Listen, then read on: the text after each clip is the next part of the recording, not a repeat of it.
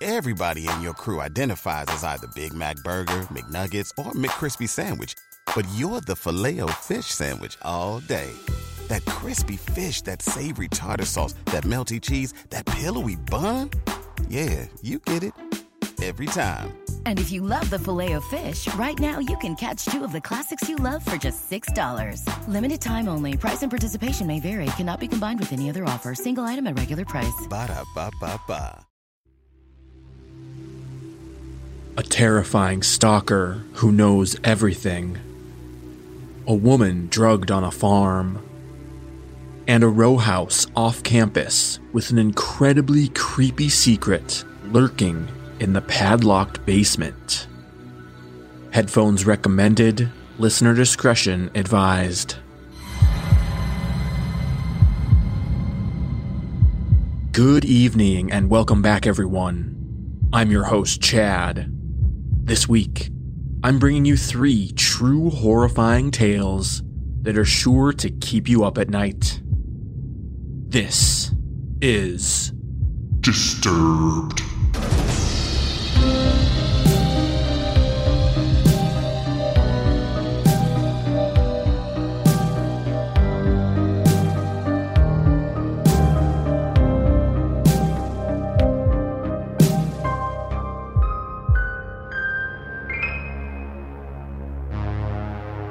Halloween has come and gone.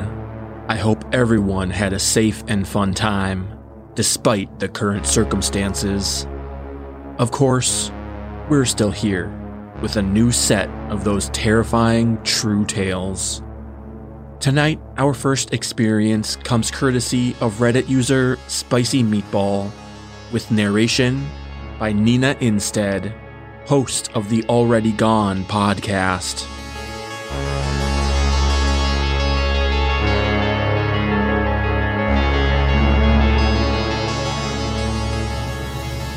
A few years back, my then boyfriend and I were living in a one bedroom apartment in downtown Denver. We were about a mile away from Larimer Square and the tourist favorite of 16th Street. The location was fantastic, but in a people dense area, you often find trouble. We lived in a historic home with four townhouses next to one another, and the layout is important to the story because all four front doors were aligned on one porch. My apartment was located next to an alley and it was the last door on the left. Due to a work obligation, my boyfriend, he was sent away on a three month long work assignment, which left me alone in the house with our two dogs. I didn't mind. I'd grown up in a small town in the Northeast and I was eager to explore the city. When my workday was over, I enjoyed long walks around dog parks and exploring restaurants and craft breweries around the downtown area. All was well until it wasn't. Being alone most of the time and raised in a town of about 4,000 people, I was docile and trusting, the worst combination. After about a month of living alone, I came home to three men smoking outside of my door. The first time I saw them, I decided to keep walking and I called a friend to help me get into my house safely. I thought, oh, this is just a one time thing. But weeks later, the men were still showing up. It was routine. When I got home at five o'clock, there they were, lighting up cigarettes, almost like they were waiting for me. I was finally at my wits' end and I asked them, Do you live here?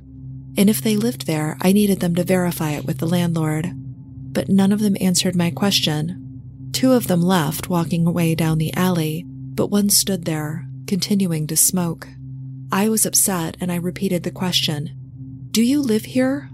He stared back at me with cold, dark eyes. Then he put his cigarette out on my door, only to brush my shoulder as he left. It's fair to say that I was unnerved by this encounter. I went inside and called my boyfriend, telling him what had happened, and he called the landlord and told her. A few days later, there had been no signs of the men. I felt pretty good about myself. I got to the point where I took for granted the ability to walk up to my apartment door without being afraid. It was Friday, and I decided to treat myself to drinks out with friends. I'd become diligent about locking windows and doors because living on an alley made me feel extra vulnerable. And after my confrontation with those creeps on my porch, I was still nervous. My night out was great, and I had a few beers before I decided to go home.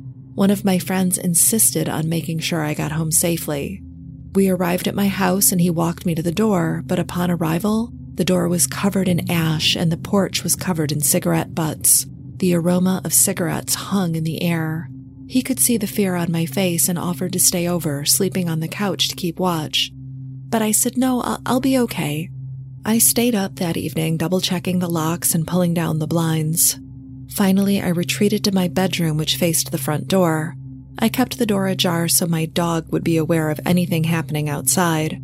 I watched some television, and then I fell asleep. It was 3 a.m. when I woke up to the sound of my dog growling. I was petrified. Something in me knew that they were back. I got out of bed slowly, trying to make as little sound as possible. I peeked out the door and saw a hand on the stained glass window and a pair of eyes peering in, scanning my apartment. He was back, and I'd been foolish enough to leave the kitchen lamp on, exposing my house to the outside world. I knew that if this man saw me, there would be trouble. Slowly and quietly, I made my way to the lamp and turned it off. That way he couldn't see me. With the light off, he began pounding on the door, demanding to be let in. I ran to my room and called 911. The operator told me to lay low, to not confront him, to stay on the line until police arrived. Meanwhile, I could hear him punching the glass, his fist slamming against it. Finally, there was a crash. I peered out my bedroom door. He had gone from using his hand against the glass to a brick, and the glass was cracked. It felt like I'd been on the phone with dispatch forever, and the police were still minutes away. The brick continued smashing against the glass, and then there was silence. I again stole a look at the front door, and I could see him looking back at me, smoking a cigarette. And then the cops arrived. The dispatcher told me to wait for a knock on the door, which finally came. It was the police telling me it was safe to come out. I stepped outside just as they were putting him in the back of the cruiser. That's when he yelled, Bye, Pete. And listeners, this shook me to the core. Only my family called me Pete, and my family was thousands of miles away. That's when I realized he'd been watching and listening and waiting. He knew my boyfriend was gone, he probably heard me refuse the offer to have my friend stay over. I watched the cruiser drive away and called whoever I could get a hold of at that hour.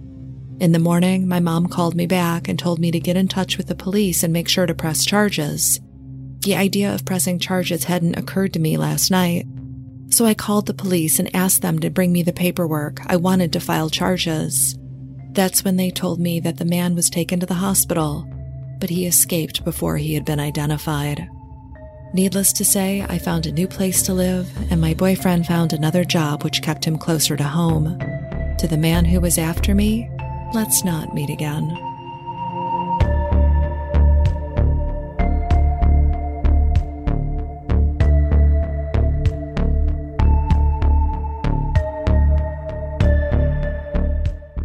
Now, let's shout out our brand new Patreon fan club members. Wes in Bismarck, North Dakota, Carly Daniel, Dave Contreras, Zach Rogers, Leanne in Kentucky, and EJ Corum. Thanks everyone for joining the Patreon fan club and supporting the show. All of them will now enjoy tons of awesome perks, including our bonus episodes of Disturbing Calls. Four bonus episodes are available to binge right now.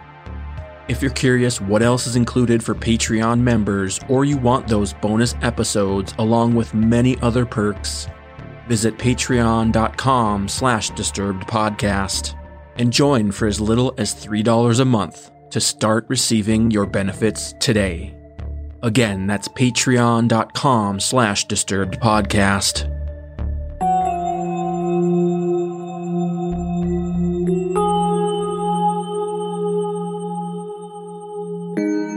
Now, our next story is one that reinforces the point to always be vigilant and aware. This experience comes to us from Reddit user Banana Lemon and introducing new guest narrator, Sarah Thomas.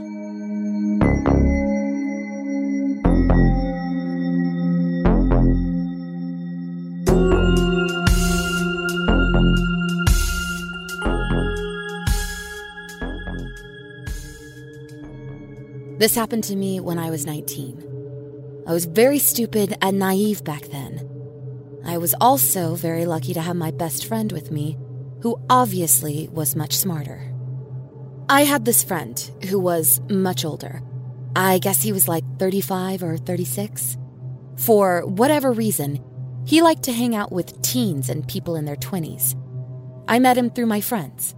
He was very popular Many of my friends were in bands and we were generally attending gigs together, etc. And this guy was known to know a lot about punk rock, local bands, people you should know as an aspiring musician, old cult status bands and their members, etc. He had his own apartment, which isn't something many people in their 20s have in my country, so it was very cool we were able to hang out at his. He was a semi professional sportsman he had a vast collection of music and always had lots of food and weed. He kind of liked me, or so I thought. We would exchange flirty texts on a daily basis, and it was great. I kinda liked him too. He was a good looking guy, but I always felt like something was wrong whenever we started to get flirty or whatever. All was right when we were just texting, but in person, it just felt weird. He just didn't sit right with me. I didn't know why.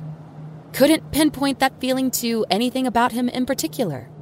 I was at his apartment often with my friends, but would never stay alone. Often I went there thinking, okay, this is it. Let's have some fun.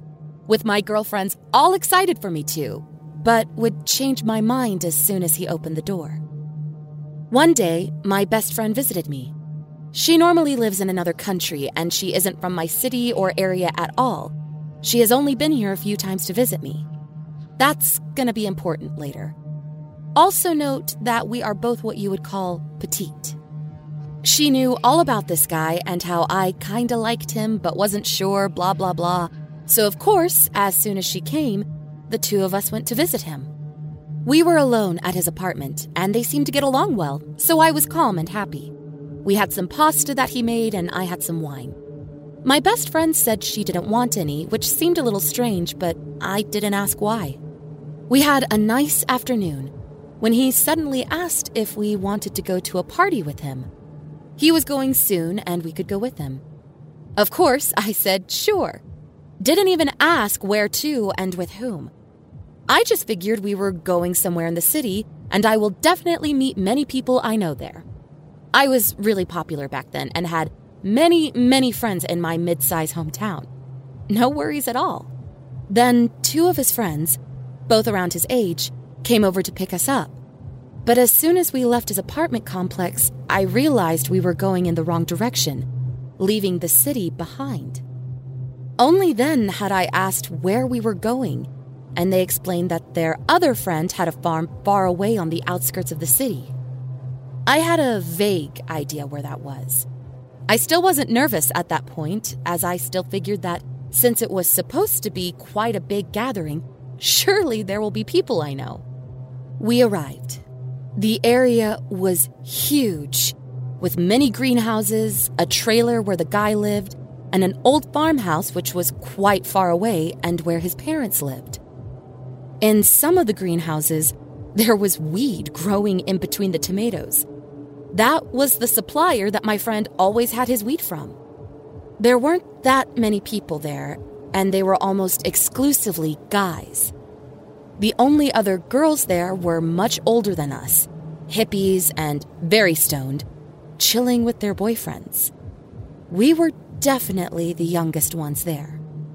This started to make me feel anxious but the overall vibe was good and very chill. The guys who were talking to us, despite the obvious age difference, were all very nice. No stupid innuendos or anything of the sort. So when my guy friend offered beer, I took it without thinking much. My best friend was offered drinks too, but she didn't want any. We sat around the fire, and this is when things got blurry for me. In fact, the next thing I remember is laying in my bed the next morning very hungover. Nothing from the night. So the rest of this story is based on what my best friend told me. As I had my beer, just one, and a little wine consumed hours before that, way less than what would normally get me drunk, I started to act wild. She used the word slutty. Oops. I apparently started kissing the guy I knew hard, in front of everybody else near the fire. She was a little shocked, but thought I wanted it. Then, I sat on top of him, kissing and practically riding him then and there. His friend came over and asked if he could get a kiss too, and I complied, starting to kiss him too.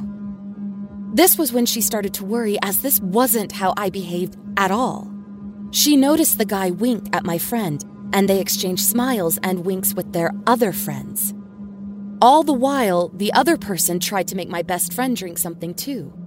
She said she didn't drink alcohol, but they insisted she have juice or water then. Luckily, she didn't. Then, the guy I knew asked the one living on the farm if we could use some of the privacy of one of the greenhouses and lifted me up and started to walk that way. Right at this moment, my little brave best friend stood up, protested that, and started yelling for him to leave me alone and said we were going back.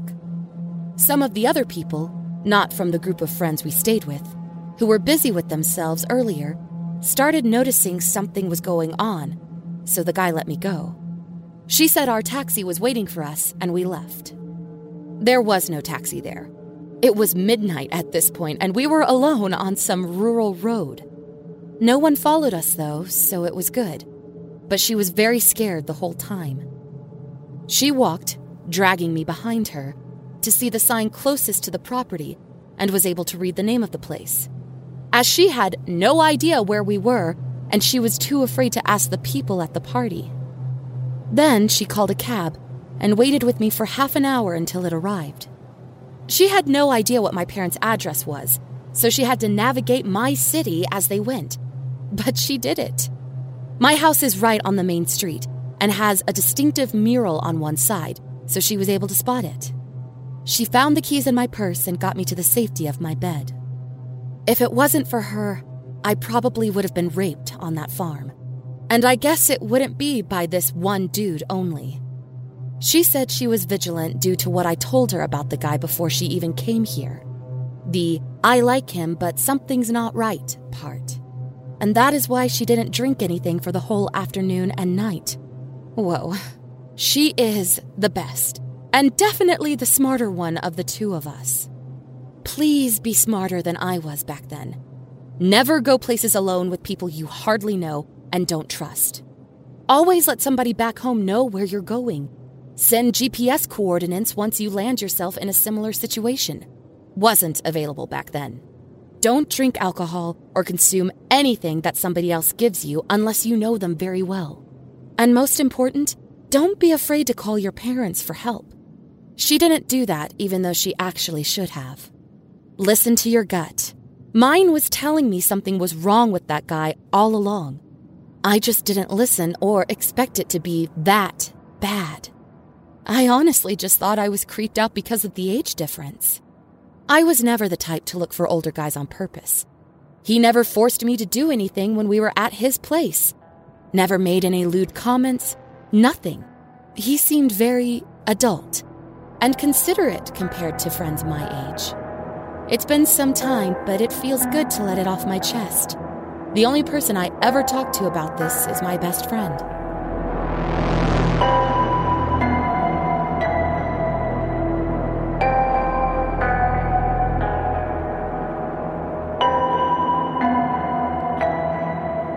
And here we are, approaching the tail end of this week's episode. But we're not done yet. Stick around after this brief sponsor break to hear our final terrifying tale of the evening. This episode of Disturbed was made possible by Hu Kitchen. Hugh is a family founded chocolate and snacking company focused on creating products that match ultra simple ingredients with unbeatable taste. Built on a strong mission to help people get back to human, Hu only uses simple, real, and responsibly sourced ingredients.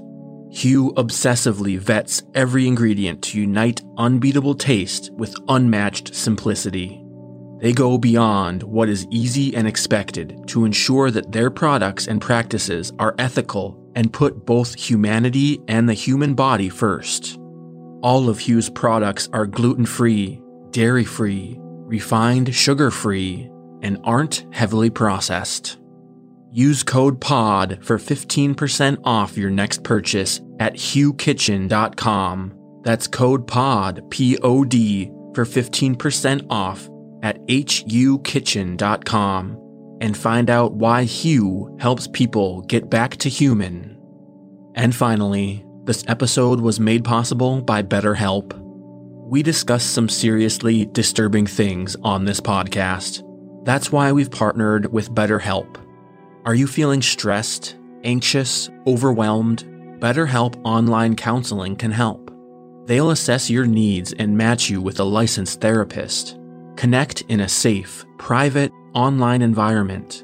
It's convenient, affordable, and you'll be matched with a counselor within 24 hours. You'll have access to video sessions, phone calls, live chat, and messaging. Every counselor on BetterHelp is licensed by the respective state and has more than 3,000 hours of experience. BetterHelp counselors address depression, relationship issues, family conflict, and more. Right now, they're offering Disturbed listeners a special discount. Visit betterhelp.com/disturbed and use code disturbed at checkout to receive 10% off your first month. That's betterhelp.com slash disturbed and join over 1 million people taking charge of their mental health. Waiting on a tax return? Hopefully it ends up in your hands. Fraudulent tax returns due to identity theft increased by 30% in 2023. If you're in a bind this tax season, LifeLock can help. Our U.S.-based restoration specialists are experts dedicated to helping solve your identity theft issues and all LifeLock plans are backed by the Million Dollar Protection Package. So we'll reimburse you up to the limits of your plan if you lose money due to identity theft. Help protect your information this tax season with LifeLock. Save up to 25% your first year at LifeLock.com slash aware. On the morning of August 1st, 1966, shots ring out from the observation deck of the clock tower on the University of Texas campus. It marks the infamous beginning of the modern era of mass shootings in America. You're listening to Stop the Killing podcast. Join us as we take you behind the crime scene tape to explain global mass shootings and mass attacks. I'm Sarah Ferris, but more importantly, this is Katherine Schweit, the former head of the FBI's active shooter program. I spent five years as the FBI's top executive looking for answers to the mass shooting crisis. I've been at the shooting scenes, I've traced heroic acts of bravery, and I've sat silently and listened to the heart wrenching stories from survivors. Amongst this horror, there is hope. We all hold the key to stop the killing. You just need to know how to unlock the door. Download Stop the Killing and be part of the solution. Search Stop the Killing on Apple, Spotify, and all the usual suspects.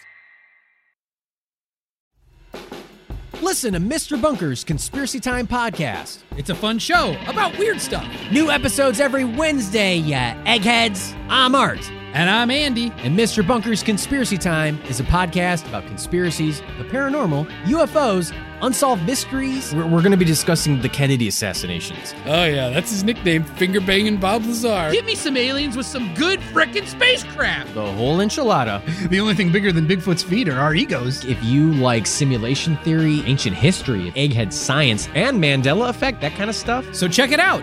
New episodes every Wednesday. All the links you need on MrBunkersConspiracyTime.com. And we'll see you in the bunker.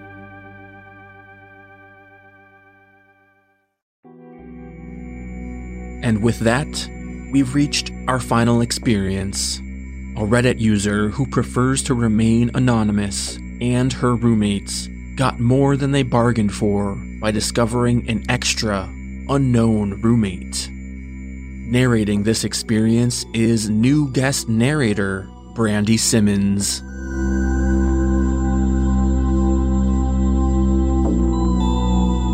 I go to school in a big city that is one of the least safe cities in the US. I chose this school for nursing and definitely not for the location. I live in a row house, or that's what we call it, off campus with four other girls. Cheaper and nicer than dorms. Or so we thought. I guess you get what you pay for. We are all girls and sophomores in college. And as you would guess, we go out and drink and come back and do things we don't remember. We had just started our rent in August. Three floors plus a basement, which was padlocked by the owners. Understandable. We would definitely have had parties down there to avoid immediate cleanup. The house was great. Amazing location to the school and work. I am a CNA who works odd hours.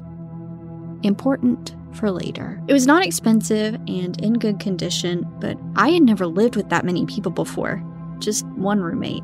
So before, we definitely knew if one of us had misplaced or changed something. I started to notice my snacks were either half gone or completely gone. I was getting annoyed, but in a house of so many people, it's too much work to go figure out who ate what, so I ignored it. Slowly, as girls do, we started making comments about someone eating our food, but passive aggressively, you know, college girls. We all just let it go because who wants a whole house fight? I work until about 11 in the NICU, get home at about 11:30 mostly on weeknights. I started to notice pans left out or snack wrappers around. I thought it was odd cuz none of my roommates had done that before, but just thought, "Oh, they probably drank a bottle of wine and then went to bed and forgot all about this." Again, my roommates started making comments. This time, we started to ask because it was getting annoying. All our food being gone and things being left out, I knew it was one of them. But who wants to admit they ate someone else's snacks in college? Snacks are a high commodity. We chalked it up to the girl who always smokes and eats her weight in food. She swore it wasn't her. This went on for about two months. It got more obvious someone was clearly taking everyone's food. Definitely the girl that always smokes. I see her eat her whole snack pantry in a night. I wish it was her. One night at work, I was about to get off, but a situation happened and I didn't end up leaving until 12:30. I took the bus home. I carry pepper spray, taser, pocket knife, don't worry. I got home and was about to collapse. I wanted to go to bed as soon as possible. I walked in the front door, and the stairs are directly in front of you. And you can also see down the side into the kitchen. And I walked in and saw someone in the kitchen, but was way too tired to say hi, thinking it could end in like a 30 minute conversation about nothing. So I went straight upstairs. When I got to the second floor, I noticed all my roommates' doors were closed, which always means they are all either in their room for the night or asleep. I got a weird feeling, just something that made it click. And they were all asleep, right? I texted our house group chat asking if anyone was in the kitchen. I felt stupid for even asking.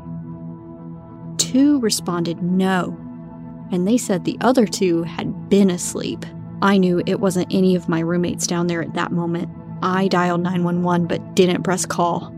I crept into my roommate's room across the hall. Thankfully, maybe not thankfully, she didn't have her door locked. I whispered, telling her, I think someone is in the house. She gave me the widest eyes ever and almost looked like she was going to cry. She didn't suspect anything like I had, but for reference, we are in a very bad area. As in, there was a shooting in the house two doors down only weeks earlier by an intruder. She mouthed to make the call. The whole time we were dead silent. We didn't hear really anything at all. I was starting to think I was seeing things after such a long day at work and was regretting that I had dialed, thinking, I'm gonna look like an idiot when they show up, and I was just overtired and dreaming. We explained what's going on, and they said they will send someone as soon as possible. And that actually does mean right away, since it is a big and dangerous city. The police showed up, and I didn't even want to go downstairs, but the operator confirmed it was them, so I did. But the whole time, I could swear the operator could hear my heart beating. The police come in and look around, and I'm thinking, oh god, I look so dumb. they ask if there are any other floors. We tell them technically the basement, but it's padlocked, so really no. They checked the basement just in case, and, well, yeah, they were right. A man had been living in the padlocked basement. The lock was pulled off the hinges and just kind of propped against the back wall. We never looked at that though. We rarely went out back. The guy had taken a comforter that belonged to one of my roommates out of the hall closet, had a mattress from God knows where, and his clothes? Well, he was the one moving and eating all our stuff. He would come out in the middle of the night and do it. He started getting more comfortable. I don't know if he was drugged out and forgot to clean his tracks or if he didn't really care. My roommates and I have pretty consistent schedules during the week, probably letting him think that any time after about 12 was good to come out. We never slept with our individual doors locked. And that's what freaks me out most. He had access to any one of us at any moment, and we had no idea. When he was getting arrested, I was the only one to go down and look. I don't know why I did. I wish I didn't. I took a picture of him in the process of him getting arrested to show to my roommates who were too afraid to go down. A link to his photo is in the show notes.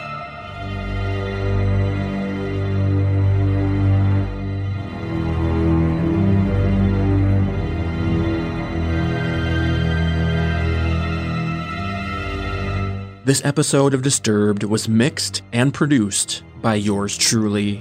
And that electrifying, spine tingling score you heard is courtesy of White Bat Audio, Co.ag, and Kevin Hartnell.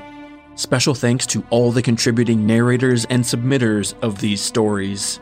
You'll find all the relevant links in the show notes.